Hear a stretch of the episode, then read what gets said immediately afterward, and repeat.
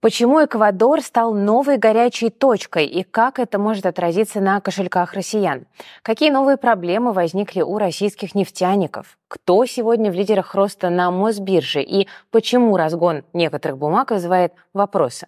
Кому в России начнут давать бесплатные продукты и стоит ли скрывать от детей свои реальные доходы? Эти и другие важные темы из мира экономики, финансов в ближайшие минуты мы с вами, друзья, обсудим.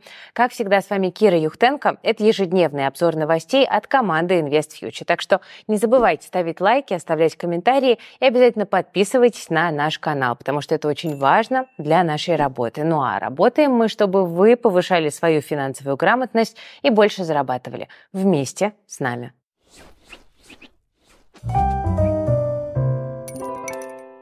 Итак, друзья, сегодня начнем с главной международной темы дня, которая в перспективе может оказать серьезное влияние на глобальную экономику в целом.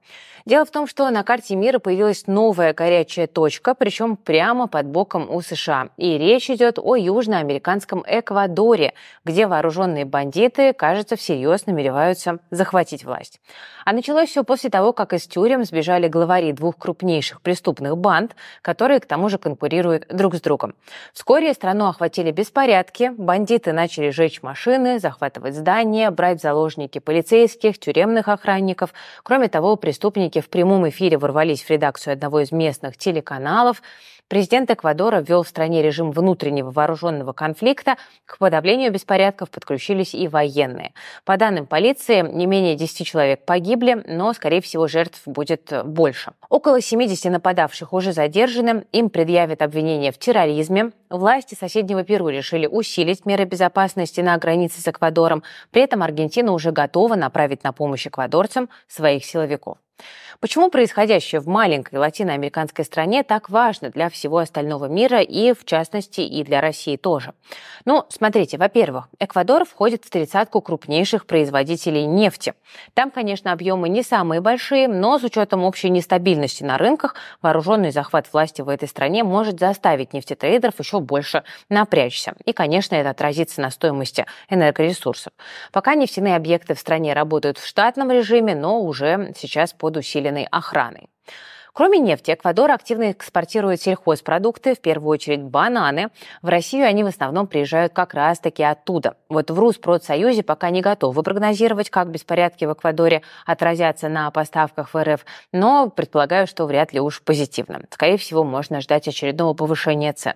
Кстати, за прошлый год бананы в России и так подорожали почти на 50%, но их стоимость впервые превысила 140 рублей за килограмм. Так что ситуация в Эквадоре может напрямую на наших кошельках кошельках отразится, особенно если вы любите бананы. Помимо экспорта, Эквадор интересен и с точки зрения географии. Не зря я вначале сказала, что очередной пожар разгорается под боком у Штатов.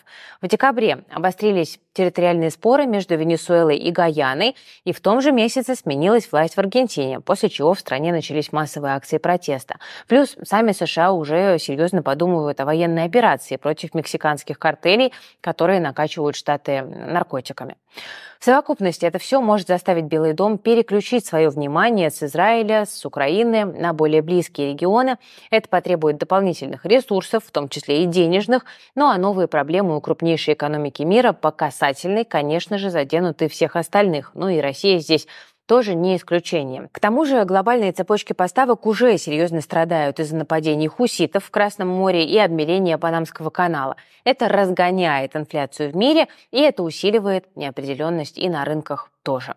Друзья, что вы по этому поводу думаете? Успеют ли власти Эквадора потушить пожар в стране, пока не стало слишком поздно, или же стоит готовиться к дальнейшему развитию этой ситуации? Как всегда, будет ваше мнение узнать очень интересно. Дальше у нас с вами еще одна новость из-за рубежа, но уже из мира высоких технологий. Автоконцерн Volkswagen внедряет языковую модель на основе чат GPT в свои автомобили. Во время движения водитель сможет спросить искусственный интеллект о загруженности дорог, попросить посоветовать удобный маршрут и задать любой интересующий вопрос.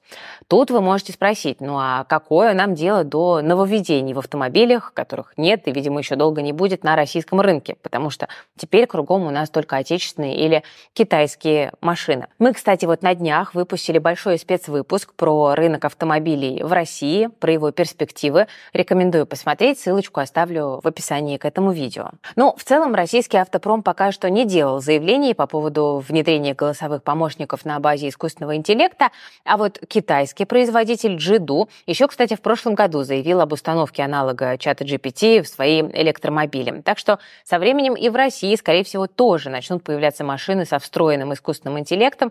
Ну, в общем, спрятаться от новых технологий не получится. Да, честно говоря, это как будто бы и не нужно. Ну, как говорится, не можешь победить, э, возглавь. Друзья, если вы все еще не разобрались, как устроены нейросети, то приглашаю вас на бесплатный открытый урок от команды Invest Future. Наш специалист Сергей Эль не только познакомит вас с основами работы с искусственным интеллектом, но и еще и подскажет, чем нейросети могут быть полезны в конкретных жизненных и рабочих, в том числе, ситуациях. Ну а вариантов их использования предостаточно. Вы можете поручить нейросетям свои рутинные рабочие задачи или даже начать с их помощью зарабатывать на удаленке, причем без переработок и долгого обучения. Благодаря нейросетям любой желающий может получать до 5000 рублей всего лишь за полчаса работы. Если вам это интересно, то скорее регистрируйтесь на открытый урок по ссылочке в описании и сразу же забирайте подарок – список из 2000 нейросетей на все случаи жизни. Ну а теперь, друзья, перейдем с вами к новостям российского рынка. Индекс Мосбиржи сегодня порадовал неплохим ростом, который, правда, чуть замедлился к вечеру. К концу торгов индекс завис около 3165 пунктов. За день прибавил 0,3%. Пока стоим ровненько. Список лидеров роста в течение дня без новостей у нас возглавил Global Trans. Кстати, за последний месяц бумаги железнодорожной компании выросли на 15 с лишним процентов. Благодаря активной работе в Азии аналитики отмечают хорошие перспективы для роста бизнеса. И кроме того, более 2% сегодня у нас с вами прибавили бумаги Селегдара и Озона. И так же, как и в случае с Global Trans, без каких-либо веских на то причин. На дивидендных новостях на 3% выросли акции Fix Price. Российская Российская дочка группы получила разрешение властей на выплату дивов за 2022 год в адрес материнской компании, и речь идет о почти 10 миллиардах рублей. Это дает возможность главному фикс-прайсу выплатить дивы своим акционерам. Но в ближайшее время это точно не произойдет, к сожалению. Сначала компании нужно как минимум завершить редомицеляцию в Казахстан. После этого можно ждать подробностей по срокам и порядку выплат, но будем обязательно вас держать в курсе. Далее. Весьма неплохо дела сегодня обстоят у нефтегаза, почти весь сектор в зеленой зоне, и при этом новостной фон для нефтяников, кстати говоря, не самый позитивный. Оказалось, что ноябрьские и декабрьские партии с проекта «Сахалин-1» не доходят до покупателей. Об этом пишет коммерсант, ссылаясь на аналитическую компанию «Кплер».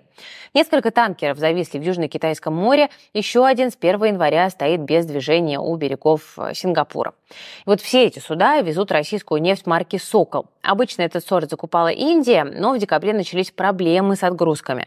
Тогда США ужесточили меры по контролю за соблюдением ценового потолка, ну а также ввели санкции против эмиратской компании Sunship Management.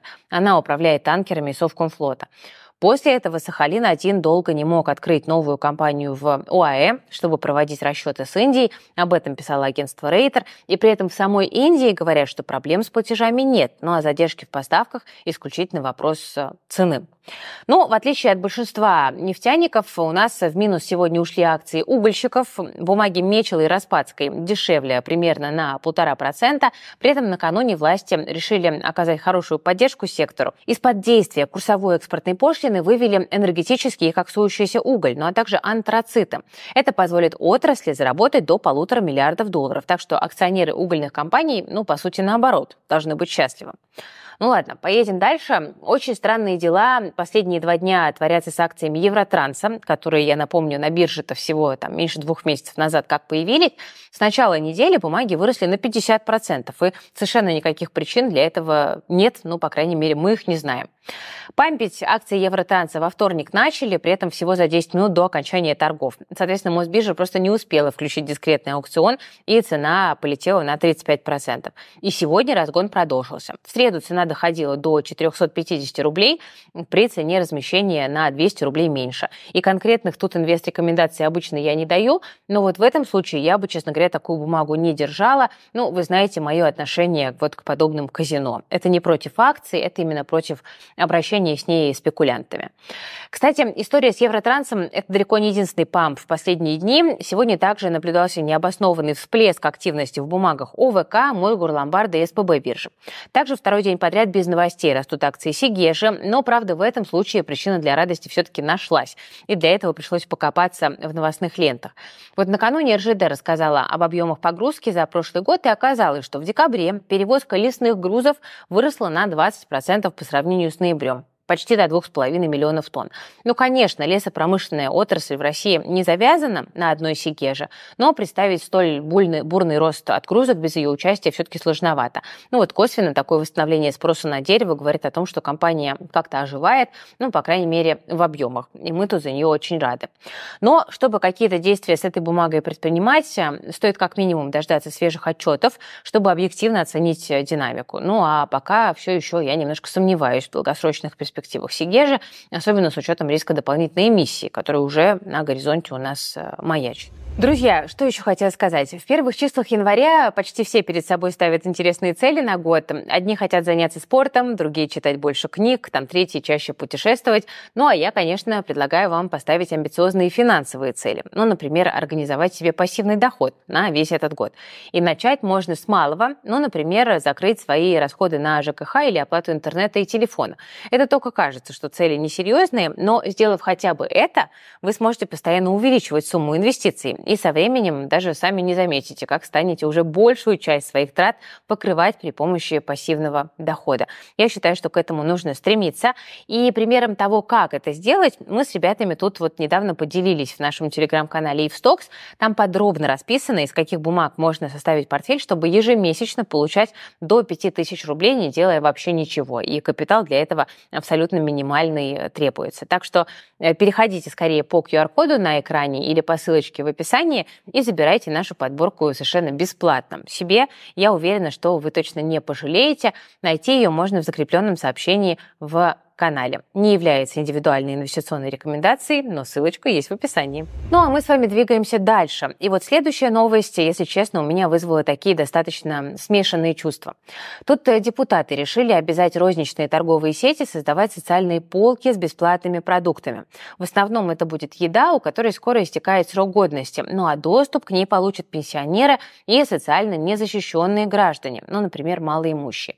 Надо будет просто показать удостоверение или справку на кассе, и можно выносить бесплатно. Ну, во всяком случае, вот такой законопроект уже внесли в Госдуму. Его авторы утверждают, что более трети всех продуктов в стране превращаются в отходы после истечения срока годности. Причем в большинстве своем это товары именно первой необходимости. Хлеб, молочка, овощи, мясо. И в итоге в год 17 миллионов тонн этих продуктов уезжают на свалку. Только представьте себе. Вот об этом говорится в исследовании Высшей школы экономики на которое как раз таки ссылаются депутаты. Ну а между тем почти две трети граждан отдают за продукты около половины своих э, доходов, на минуточку. 16% и вовсе проедают почти все, что заработали. Это подсчеты аналитической компании TR-центр. При этом, если продукты, которые идут на выброс, э, вовремя отдавали бы нуждающимся, можно было бы прокормить около 30 миллионов э, человек. На самом деле впечатляющие прогнозы. Ну, в общем, идея полезная и актуальная, но как замотивировать бизнес бесплатно отдавать продукты, пусть и с истекающим сроком годности, ну вот депутаты хотят сделать это через налоги. Сейчас предприниматель может без уплаты налогов направлять на благотворительность товары на сумму не более 1% от выручки. Если чуть больше, то уже придется заплатить НДС размером в 20% от стоимости продукции. То есть бесплатно раздать продукты компаниям сейчас, ну, по факту гораздо дороже получается, чем их утилизировать. И вот теперь этот лимит хотят увеличить до 5%. Так что ритейлеры даже могут получить здесь некую выгоду. Другой вопрос, как к этой идее отнеслись во властных кругах. Ну вот в Совете Федерации, например, заявили, что предложение больше похоже на популизм, потому что его трудно реализовать с точки зрения закона. Ну и вообще, у нас тут принципы рыночной экономики, да, есть право собственности, и нельзя заставить бизнес что-то делать. Ну, в общем, сенаторы эту идею, судя по всему, как-то не очень в нее поверили. Ну и, конечно, это не значит, что инициативу уж точно не примут. Вот одна из авторов законопроекта, депутат Яна Лантратова, заявила, что Госдума планирует, планирует провести в феврале встречу с ритейлерами, ну вот, мол, чтобы как раз обсудить, что именно и в каком объеме будет на этих социальных полках лежать. Так что какая-то работа в этом направлении ведется. Ну, вообще, надо сказать, что подобная практика уже в некоторых э, странах мира применяется, но вот только, как правило, продукты, у которых истекает срок годности, там раздают бездомным или малоимущим. Да? У нас же в этом списке в первую очередь, к сожалению, идут именно пенсионеры, ну и согласитесь, что люди, которые там всю жизнь пахали, ну как-то как будто бы все-таки не должны вставать в очередь за бесплатной едой, которая скоро испортится. Да, все-таки зная, насколько там пожилые люди чувствительны, кто-то может это счесть, наверное, унизительным и в каком-то смысле будет прав. Но не знаю, это вот исключительно рассуждение. Как вы думаете, друзья, это такая очень тонкая тема. С одной стороны, инициатива хорошая, с другой стороны, вопросы есть. Поэтому давайте вот максимально аккуратно ее в комментариях обсудим. Нужна ли, по-вашему, такая мера в нашей стране и какие продукты могут на такой социальной полке лежать? Обязательно своим мнением поделитесь, пожалуйста. Ну и закончить выпуск хочется на позитивной ноте. Сегодня вот прочитала в СМИ такую довольно забавную историю. В общем, один китайский э, миллионер, представьте себе, 20 лет скрывал от своего сына, что он богат. То есть всю свою жизнь, э, значит, мальчик слышал от отца только жалобы о том, как бедно живет их семья, что денег нет, и он вот всем должен. И только когда сын закончил университет, собрался устраиваться на работу, выяснилось, что огромные там, оказываются, не долги, а баланс на банковском счете. А еще есть очень прибыльная компания, огромный особняк и 8 роскошных авто.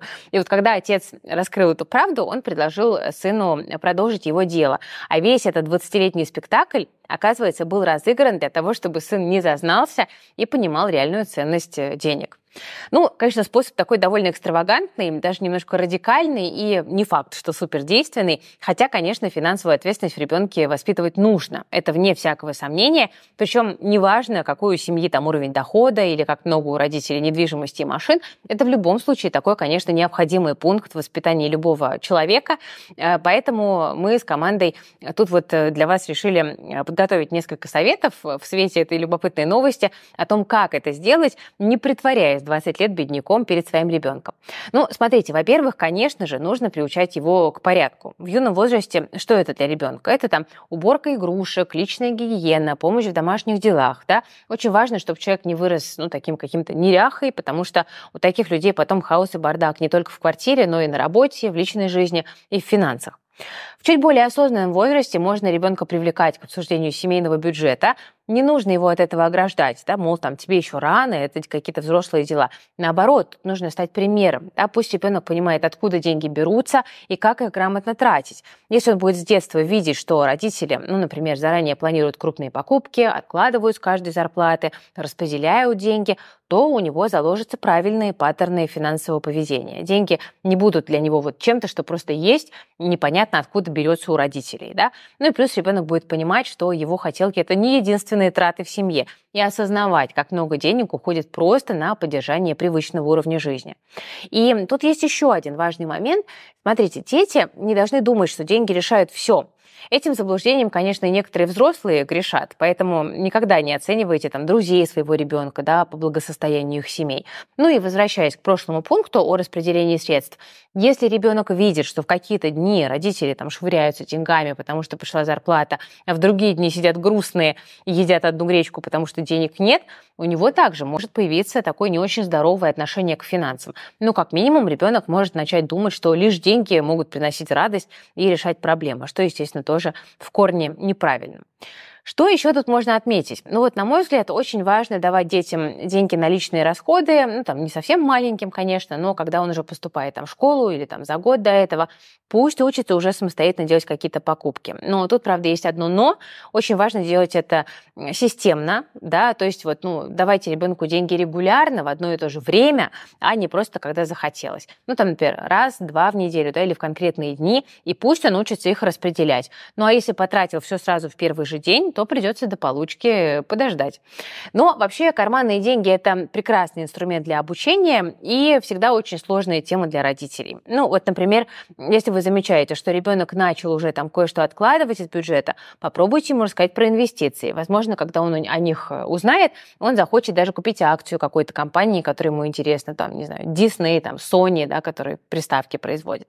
Ну, а если ребенок сильно баловался и там в результате там что-то дома сломал, можете удержать часть суммы из того, что даете ему на карманные расходы. Это его приучит к мысли, что за сломанное придется из своего кармана платить, а значит, нужно быть аккуратнее. Ну и, пожалуйста, не давайте детям деньги за оценки в школе. Если уж так хочется как-то поощрить финансово, то уж хотя бы за какие-то дела по дому. Хотя и это тоже сомнительная стратегия. Пусть ребенок растет с пониманием, что учится он для себя, чтобы потом хорошо зарабатывать, да, а не для мамы с папой, которые ему что-то за это дадут. На самом деле тема очень объемная, говорить о ней можно часами, ну и только в теории это просто там, да, удержать внимание ребенка, рассказывая про зарплаты, про бюджет. Это не из легких задача, он просто может это мимо ушей пропускать. Поэтому я считаю, что тут очень важно, как именно вот эта серьезная информация ему преподносится. И тут я вам напомню про наши прекрасные комиксы по финансовой грамотности. Э, дети их любят, и я искренне считаю, что комиксы от нашей команды это, пожалуй, лучший способ объяснить ребенку, как устроен мир денег, чего стоит человеческий труд и как свои финансы контролировать. Когда дети читают вот истории, да, которые мы сочинили про приключения Ани и Макса, на самом деле они будут учиться финансовой ответственности. И к тому же в комплекте идет дневник заработка, который поможет ребенку начать копить на свою мечту. Ну, в общем, ищите наши комиксы на маркетплейсах, Праздники еще не закончились, это такой хороший подарок, который можно изучать всей семьей. Друзья, учите своих детей управлять деньгами и сами тоже просвещайте, потому что это такое достойное семейное чтение. Ссылочку оставлю в описании, переходите, успевайте, потому что комиксы у нас новые уже не выпускаются сейчас, но можно успеть забрать себе э, выпуски, которые уже скоро станут такими архивными, можно сказать. Успевайте. Ссылочка в описании. Ну, друзья, я на этом заканчиваю. Э, если выпуск вам понравился, понравился, то не забывайте ставить лайк под этим видео. Не забывайте, пожалуйста, подписываться на канал, если вы еще не подписаны. Жмите на колокольчик, чтобы получать уведомления о наших э, новых выпусках. Ссылочка для, вебистра... э, господи, для регистрации на вебинар по нейросетям в описании к видео тоже есть. Обязательно переходите, участвуйте. Ну и наш выпуск про э, состояние авторынка в России тоже рекомендую посмотреть. Ссылочка тоже в описании к этому видео есть. С вами была Кира Юхтенко, команда Invest Future. Пожалуйста, берегите Берегите себя, своих близких, свои деньги. Всем пока.